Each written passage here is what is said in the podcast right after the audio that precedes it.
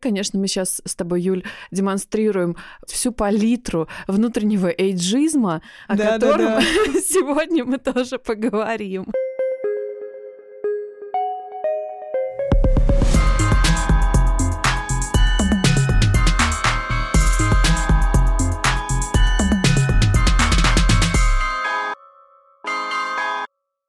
Привет! Это подкаст The Village «Не новая этика». Я Юля Рузманова, журналистка. И Таня Симакова, главредка The Village. В этом подкасте мы ищем ответ на вопрос, как быть хорошим человеком сейчас и могут ли новые этические нормы нам в этом помочь. Мы это делаем с разными приглашенными героями и экспертами. А если вы хотите поддержать не новую этику, подписывайтесь на нас в приложении, где вы слушаете подкасты. А в этом выпуске мы поговорим про эйджизм. Я выбрала эту тему, потому что скоро у России юбилей 30 лет. Уточню, что этот выпуск мы записывали в начале декабря. 30 лет с развала Советского Союза. А когда у нее юбилей, тогда и у меня. Просто так получилось, что я родилась, и на следующий день Горбачев подал в отставку. И то, что мне уже будет не 20 с чем-то, а 30 с чем-то, меня пугает и настораживает. Настолько, что в этот раз я совершила компульсивную покупку, поездку на яхтах на Сейшелы. Вау! Юля, настоящий поступок настоящей зрелой женщины. Да, да, и вот я сделала целый спецпроект для бюро о поколениях. Я сделала текст про людей, которым 30 плюс, и про людей, которым 50 плюс, чтобы узнать, как оно там дальше. И спойлер, все говорят, что дальше только лучше. Я надеюсь, что, Таня, ты мне это подтвердишь. Ну ладно, там есть определенные нюансы, вот их сегодня и обсудим.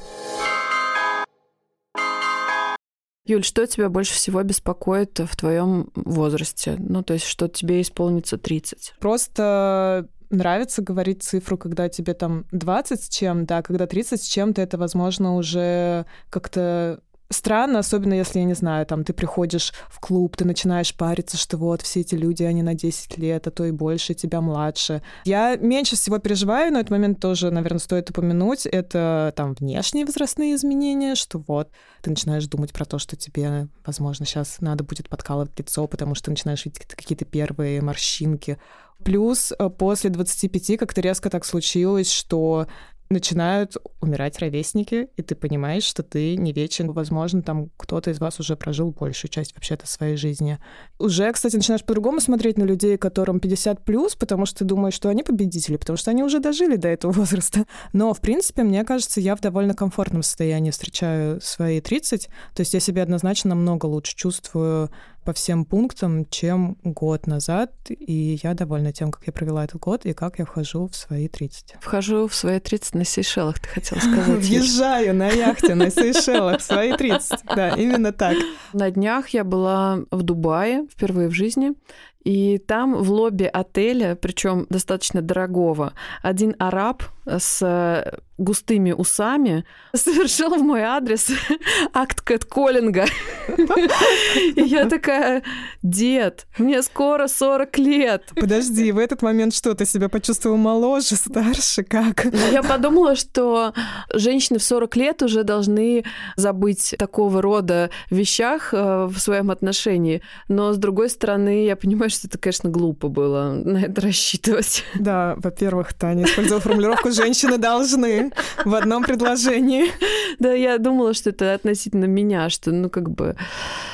Блин, ну... Таня, прости, честно говорю, в моем восприятии ты скорее зумерка. Недавно я где-то наткнулась на статью там про то, что почему в 30 плюс нельзя носить бершку, там, пуланбир и чендем. О, черт, это мой вопрос. Серьезно, типа, у меня осталось пару месяцев. У меня есть приятельница, с которой мы уже очень много лет дружим. Она из корпоративного бизнеса она моя ровесница. А в какой-то момент она поменяла свою жизнь, вышла замуж, родила ребенка, и вместо того, чтобы работать в корпоративных структурах, стала работать на себя, и она стала стилисткой. В общем, я поняла, что меня немножко этот вопрос интересует, и я попросилась к ней просто навстречу, вот за чашечкой кофе обсудить, значит, это все. Она говорит, ну, Тань, да, у нас такой возраст, что вот приходится чем-то отличаться от зумеров и рассказывать э, немножко о своем статусе статусе. Вот, например, ботинки или сумка The Row. Я такая, блин, но они стоят каких-то нереальных денег, ребят или девчат. Но это именно с возрастом, а ты не думаешь, что это с твоим а, статусом связано, что еще? Да, да, и с возрастом, и со статусом. Ну, то есть, когда ты занимаешься своей карьерой хоть сколько-нибудь, тебе надо все равно это транслировать. Ну, блин, это на самом деле не супер простой для меня разговор, что мне приходится что-то транслировать при всех моих, я бы сказала, скорее левых взглядах. Ладно, это хороший пример. А что еще, может быть, вот после 30 что-то изменилось, где-то ты себя хуже стала чувствовать? Встречалась ли ты уже с какими-то там проявлениями джизма, неловкими комментариями? Это интересно, что когда мне было там 17, 18, 19, мое все окружение было меня старше, а сейчас наоборот. Как думаешь, почему? Не знаю, видимо, это какое-то другое видение мира. Все-таки вот мне нравится, простите, молодежь. Ну, не знаю, они действительно более свободные, у них нет э, каких-то заморочек по поводу того, там, какую сумку мне надо надеть. Ну, и я думаю, что на тебя влияет то, что у тебя партнерка младшая, твоей партнерке же 24. Да, да. У нас с ее мамой разница 8 лет. Ну, то есть, когда мы куда-то выходим вместе, ну, такая не совсем очевидная компания. Кто с кем, да. Знаешь, я вот у себя заметила такую черту, что я становлюсь старше, а парни мои остаются в том же возрасте. И даже наоборот, э, гэп в нашем возрасте, он немножко увеличивается. То есть у меня был парень, который на два года младше, и для меня это вообще никак не чувствовалось. Сейчас э, у меня были какие-то пару историй, когда там, ну, вообще парням по 24, я подумала, интересно, почему? Это не про то, что они там моложе, красивее, а про... Ну, конечно, они моложе и красивее. Помимо того, что они чуть более осознанные, вот. чуть более мягкие вот. и чуть более этичные в отношении женщин. Извините за мое наблюдение. Но вообще, конечно, мы сейчас с тобой, Юль, демонстрируем всю палитру внутреннего эйджизма, о да, котором да, да. сегодня мы тоже поговорим.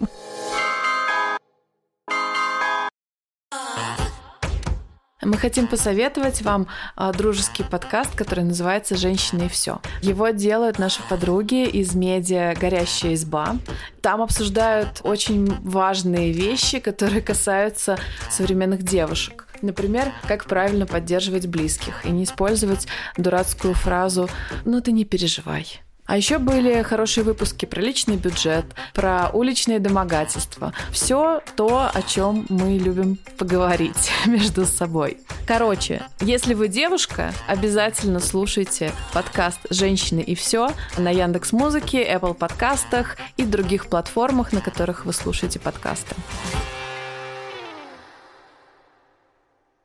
Мне кажется, что э, самое страшное в нашем взрослении это образ э, русской бабушки, которая абсолютно не привлекательна как человек, и вся ее функция заключается в том, чтобы комфортить все ее окружение, там деда, внуков, детей и так далее. Либо сходить с ума. Да, либо сходить с ума э, в сообществе 40 кошек.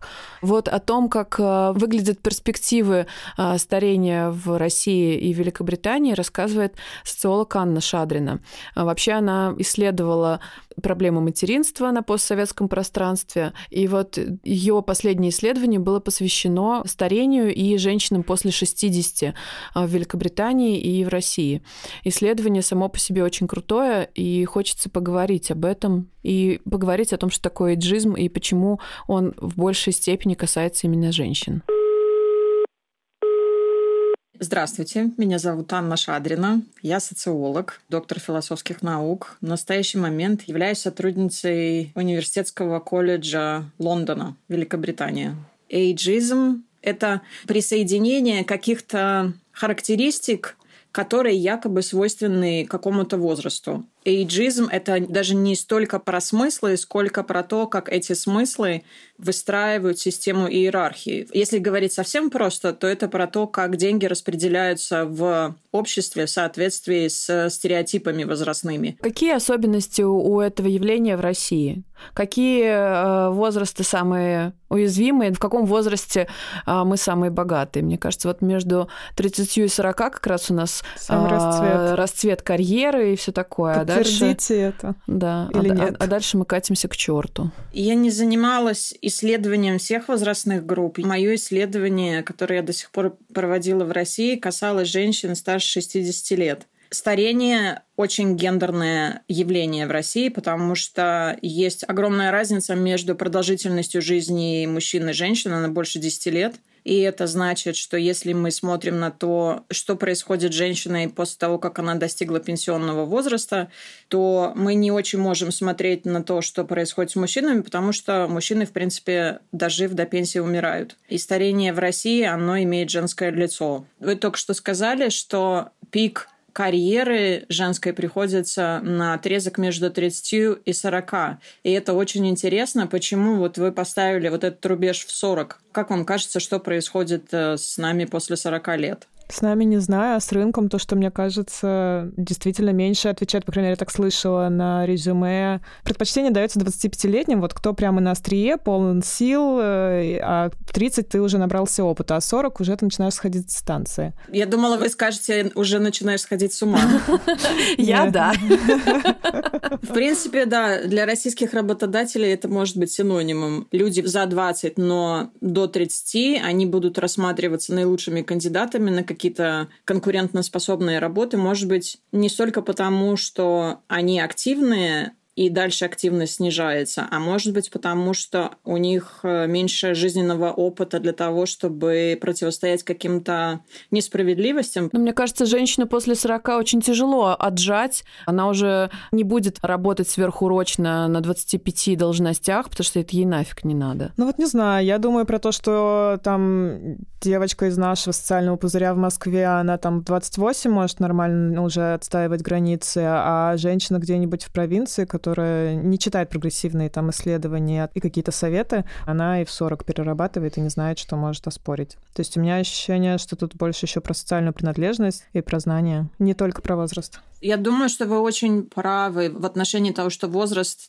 конечно, странно рассматривать э, отдельно от других каких-то характеристик. Но по большому счету я думаю, что очень много стереотипов, конечно, про активность, но нигде никогда не было доказано, что люди с возрастом становятся глупее, какие-то способности у людей исчезают. Ну, подождите, а вот эти всякие истории про там пластичность мозга после 25, там хуже запоминаются какие-то вещи, нет, вы вот это нет. изучали, это ничего не подтверждается? Наоборот, есть э, много исследований, если специфически говорить про исследования труда и возраста, то чем старше сотрудник или сотрудница, тем больше опыта у них, тем больше каких-то возможностей, экспертизы.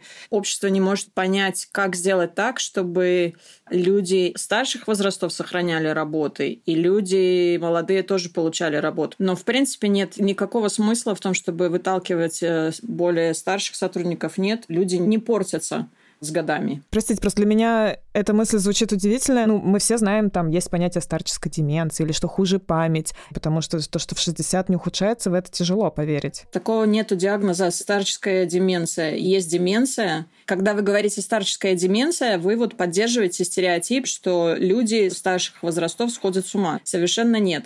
Во-первых, не все люди заболевают деменцией. Во-вторых, это не обязательно пожилые люди. В-третьих, до конца ученые не знают, с чем она связана но это не, не связано со старением когда люди говорят, о, я такая старая, мне уже 42 года, я, мне сложно запомнить номер телефона, это называется самохарактеризация. То есть вы знаете, что общество от вас ожидает, что вы уже старая, никому не нужная, и скоро сойдете с ума от старческой деменции, и вас пора выбрасывать на свалку, и вы просто для того, чтобы поддерживать ваши социальные связи, вы этому подыгрываете. Может быть, что-то происходит с памятью там 120 лет, но мы же сейчас не говорим про 120 лет, правильно? Мы говорим про людей трудоспособного возраста.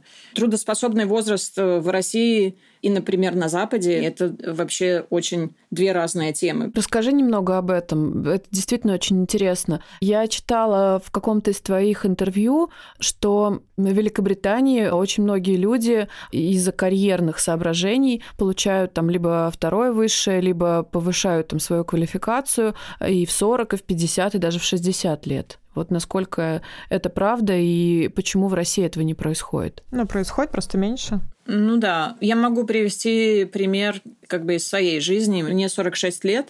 Моя должность в университете называется Early Career fellow, то есть в переводе на русский это примерно младший научный сотрудник или молодой специалист, что-то такое. То есть это такая начальная ступенька академической карьеры. Это абсолютно нормально и никого не удивляет. Когда я делала свою диссертацию в другом университете, называется Бирбик, и это вечерний университет для тех, кто работает, но хочет вернуться в образование, чтобы доделать что-то, что не было сделано раньше. И вот там средний возраст студентов на уровне бакалавров, магистров, PhD студентов, студенток, где-то нижняя граница 30, и, наверное, самый старший человек, с которой я встречалась, ей было глубоко за 70. Но, в принципе, если вы молодой специалист или молодая специалистка за 40, это значит, что вы делаете вторую карьеру карьеру.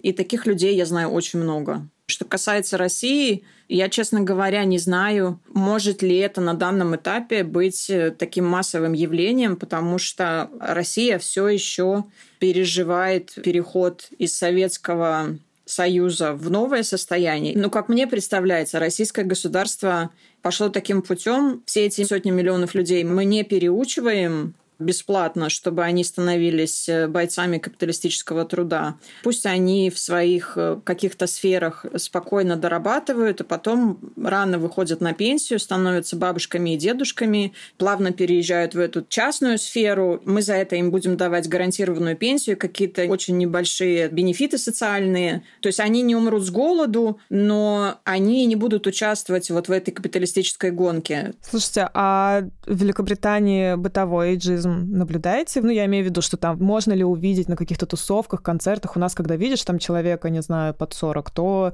чувствуется, что он себя чувствует немножко не в своей тарелке, либо скорее от него ожидают, что он себя должен чувствовать не в своей тарелке. Ну, я короче... нормально себя чувствую, кстати, на концерте. ну, на концерте, ладно, еще зависит от того, какой концерт. Не на группе «Сектор газа». Так много... Ну, в Берхайне я видела очень много дедов. В Мутаборе я не вижу дедов практически.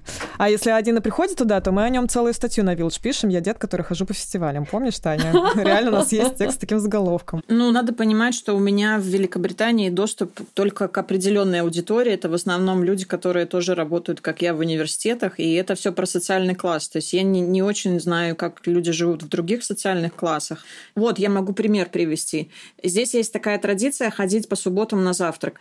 Я хожу в такое локальное кафе местное, и мне очень нравится, что там это хипстерское место, но в основном туда приходят очень пожилые люди, которые живут в окрестностях, и очень многие из них либо на каких-то вспомогательных штуках, которые помогают идти, либо на инвалидных колясках. И вот они приходят, и я вот за этим наблюдаю, мне прям хочется плакать, потому что Такого я не видела ни в Минске, ни в Москве. Ну, я представляю себе, как Евгений Ас заходит э, в какое-то кафе на Патриках, э, но как бы надо сказать, что... Но это опять социальный слой, да, белый цисгендерный да, мужчина, или, интеллигенция, да, Патрики. Или Лев Семенович Рубинштейн тоже, вот, например. Очень даже себе легко представляем э, в любом хипстерском кафе. Вот женщины, возрастные женщины, во-первых, как правильно называть? Пожилые же не очень правильно или нормальное это слово? Нет, это плохое слово. Аня, я помню, одно наше интервью правило очень Аня, сильно в этом смысле. тогда как раз, э, почему неправильно называть пожилые и как правильно называть э, этих людей? Для меня это постоянный процесс. Я пока не придумала,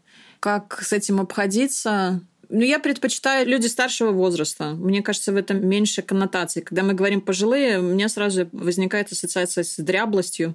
Когда мы говорим люди старшего возраста, это может означать все что угодно. Ну, подождите, это у вас, а тут нет какого-то консенсуса общественного? Мы сами э, этот консенсус создаем прямо сейчас, Юль. Я вот очень хочу разобраться с научной точки зрения, что происходит, когда в средствах массовой информации пишут о человеке и указывают возраст. Потому что, с одной стороны, это важная информация, а с другой стороны, эта информация делает что-то не всегда очень хорошее. Я анализирую белорусские медиа, и я смотрю на то, как обозначается возраст человека и что это обозначение делает. И в моем представлении возраст, особенно старший возраст, если в каком-то тексте постоянно настаивается там женщина 78 лет переходила дорогу в невустановленном месте или просунула руку в клетку со львом, это такая экзотизация, которая вот этот стереотип про старческий маразм и воспроизводит. Или еще что я заметила, это касается постсоветских медиа. Слово «пенсионер» очень часто или «пенсионерка» — это синоним бедности. Это чтобы показать классовые различия. Это тоже очень интересная тема, что, что делать с возрастом, как, как его употреблять. У меня нету готовых ответов, у меня есть только вопросы. Мне кажется, да, здесь невозможно пока ответ. Я помню, у нас в редакции тоже был такой, кстати, спор. Там пару человек да, предлагали да, да. не указывать возраст. Да, у нас остальные... был такой спор, и я помню, что многие ссылались на опыт как раз э, западных медиа, в которых всегда указывается возраст спикера. Зависит. Это очень зависит от медиа, потому что если, например, речь идет про Daily Mail, таблоид, то там слово пенсионерка, оно экзотизирует. То есть посмотрите, что люди творят в этом нелепом возрасте. А если речь идет, например, про The Guardian, то тогда это скорее про, ну, чтобы дать читателю или читательнице некоторое представление о прожитом жизненном пути. Но с другой стороны, ну, скажите мне, там, Анна Шадрина, 46. Ну, то есть можно себе представить, что я глубокая бабка, что у меня там пятеро внуков, что я сижу в огороде, а можно себе представить, что я молодая специалистка. Это важная информация, но вместе с вот с этой информацией приходит очень много мусора. Угу, угу. Я бы хотела вот коротко о твоем исследовании, которое было посвящено российским женщинам старшего возраста и британским женщинам старшего возраста. Какие выводы ты сделала? Я сравнивала, как себя представляют э, женщины за 60 из города Самары и как себя представляют россиянки, которые эмигрировали в Великобританию этой же возрастной группы. И что я поняла, что в России есть стереотип или даже культурная фигура бабушки. Бабушки не в смысле женщины, у которой есть внуки, а бабушки как пожилой женщины, которой мы говорим, бабушка, садитесь. То есть что женщина сама с собой делает такое, что мы ее распознаем как бабушку. И почему эта женщина соглашается так, например, одеваться. Есть культурные нормы, что женщина с определенного возраста не может заявлять себя как сексуального субъекта. Она начинает делать что-то такое с собой, чтобы сигнализировать миру, я больше не интересуюсь сексом. Вау. Тогда как э, в Британии и в других западных странах есть э, другая, но очень тоже тревожащая тенденция. Распространяется вот эта идея про successful aging или успешное старение, постоянно растет пенсионный возраст. Вот эта же идея, она подхватывает все сферы жизни, и в частности сексуальность. И сексуальность становится ну, таким императивом. Это порождает новая система неравенства. То есть если для россиянки гетеросексуальной есть э, такая возможность отдохнуть, все, теперь это время для меня. Внуки выросли, теперь, значит, я буду балдеть, смотреть сериалы, отстаньте от меня. То если, например, вы стареете в Великобритании, то вам, вне зависимости от вашего возраста, нужно постоянно выглядеть на 30, от вас это будут ожидать, доказывать, что у вас есть сексуальные партнеры. Ой, господи. Вау. Просто с ужасом думаю о том, что мне придется предъявлять свою сексуальность еще э, лет 40 как минимум. Да.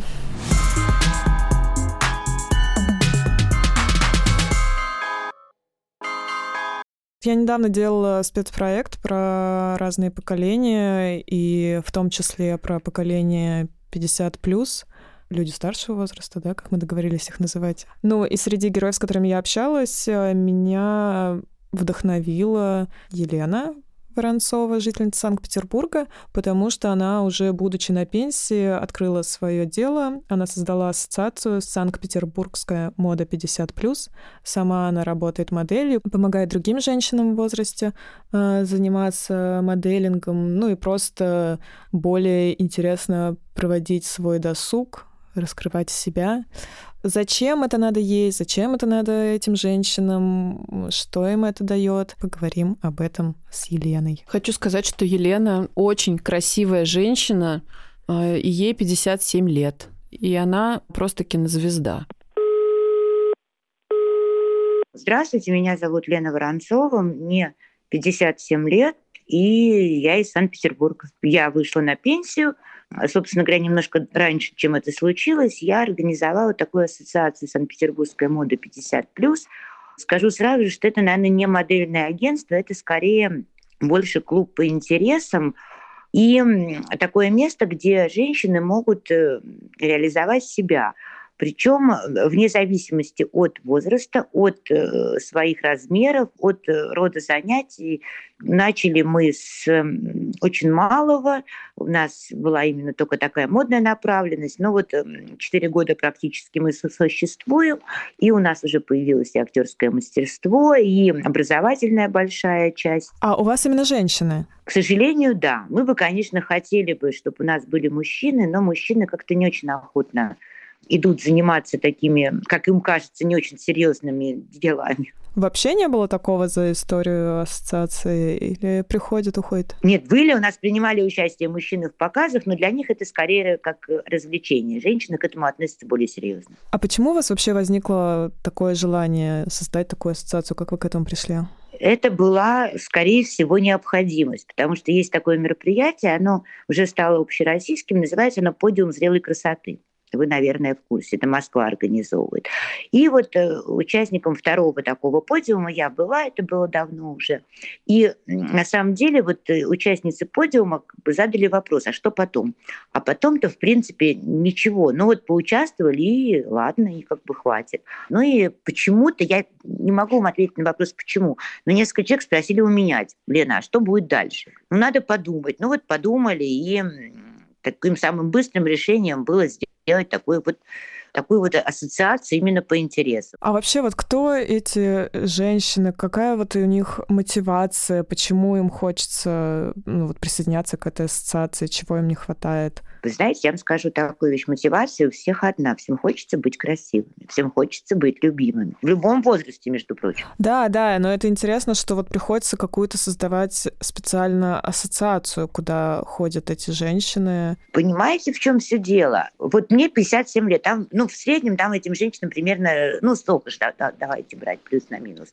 Когда мы были молодыми, у нас не было таких возможностей. Мы учились, мы работали, не было у нас такого изобилия выбора одежды, ну, не было всего этого. А сейчас, когда эти возможности открылись, то многие люди не знают, что с этим делать и как это применить вообще. Ну вот подождите, они к вам приходят, учатся там фотографировать, ходить, а что дальше происходит, как они потом это используют? А что дальше происходит? А дальше они красиво ходят, а дальше они ходят на фотосессии, а дальше такое вот приятное, счастливое э, время. Ну, вот просто я думаю про то, что вот это приходится именно по возрасту делить. Почему вот нельзя, чтобы условно эти же женщины и люди ходили в одну ассоциацию, там, в одно место и учились наравне там с какими-то 25-летними? Можно. Почему нет? Можно.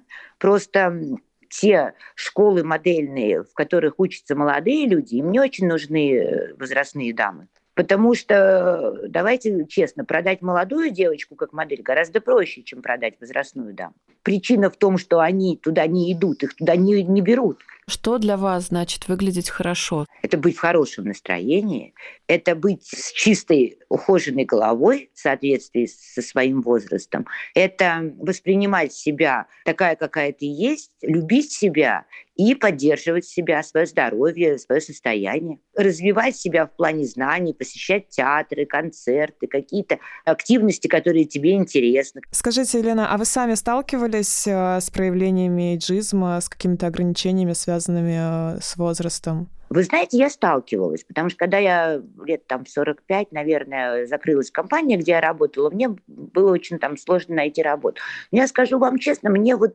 немножко не, не до этого. Я отношусь к этому как к обычному хамству в автобусе. Ну, кто-то так поступил, да, он невоспитанный, некультурный человек. То есть вы имеете в виду, что вот вы в обычной жизни встречаетесь с ситуациями, когда вам кто-то как-то неловко там напоминает или говорит про ваш возраст? Ну, может быть, но я даже не обращаю на это внимания. Ну, одно дело говорят, а другое дело, когда вам вам HR говорят, что мы вас не возьмем на работу, например, из-за возраста. Вот э, наверняка вы... Наверняка, мне бы так бы сейчас сказали. Наверняка. Но здесь есть еще один момент. Я смотрю на это очень критично. Здесь очень много молодых без работы, которым нужно кормить семьи, у которых нет дополнительного дохода. Но пускай они будут, будут, будут, будут работать. У меня есть пенсия, как бы тоже нормально. Плюсы и минусы возраста 50 плюс. Плюсы у меня взрослый прекрасный сын, у меня любимое дело, вокруг меня много друзей, в том числе много молодежи. А минус это то, что впереди не так много, сколько позади. хочется еще много чего успеть. А, но это вы осознаете, а физически как-то или вы чувствуете там в теле, или, простите, ментально то, что вы чувствуете возраст? Да нигде я ничего не чувствую, прекрасно я живу. Класс. Прекрасно я живу, занимаюсь любимым делом и очень в этом во всем счастлива.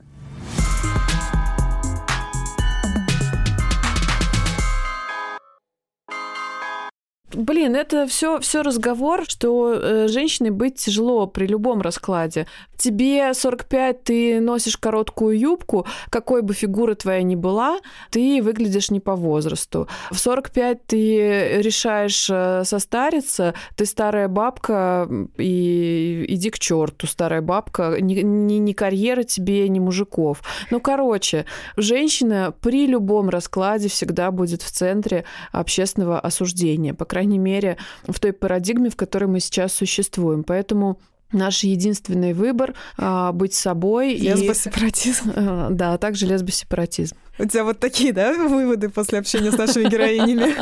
Неожиданные а. для меня. Да, но у меня совершенно противоположное, конечно, впечатление от разговора с нашими героинями. У тебя какой-то неожиданной дорогой повело. Видимо, тебе рассуждения вот Елены про то, что женщины хотят быть красивыми, ходить модельной походкой, быть любимыми, ухаживать, вот это все. Я думаю, что меня это не очень напугало, потому что для меня это какая-то невозрастная штука. Я у себя немножко аддикцию на этих темах обнаружила раньше, тоже там в силу какого-то опыта. И Сила думаю... твоей гетеросексуальности, Юля. Возможно, возможно. Тем не менее, не думаю, да и, возможно, даже надеюсь, что это не пройдет с годами, ну, в смысле, подробнее это обсудим в выпуске про лукизм. А, вот. Мне очень понравилось то, что Анна рассказала, что у нас не происходит, не подтверждает наука, что у нас там какие-то очевидные физические изменения в мозгу происходят после 40, и общение с Еленой тоже подтвердила это. Мне кажется, меня наоборот как будто приободрили эти беседы. Ну, конечно, социуму есть над чем поработать, но вот мы же тоже участвуем в этом процессе, в этой работе. Как говорится, мы живем в обществе. Но... Да, society. Да, да, да. Ну да, конечно, мы на него влияем, и, и собственно... А оно на нас. А, оно на нас, да. И то, что мы можем влиять хотя бы на какое-то количество людей, заставляет меня делать этот подкаст. Подписывайтесь, ставьте лайки на всех платформах, где вы слушаете подкасты. Это был подкаст «Не новая этика». А я Юлия Рузманова. А я Таня Симакова. Пока! Над выпуском работали продюсерка, редакторка Полина Агаркова, звукорежиссерка Нина Мамотина, а джингл для нас написала Кира Вайнштейн. А теперь пока. Пока-пока.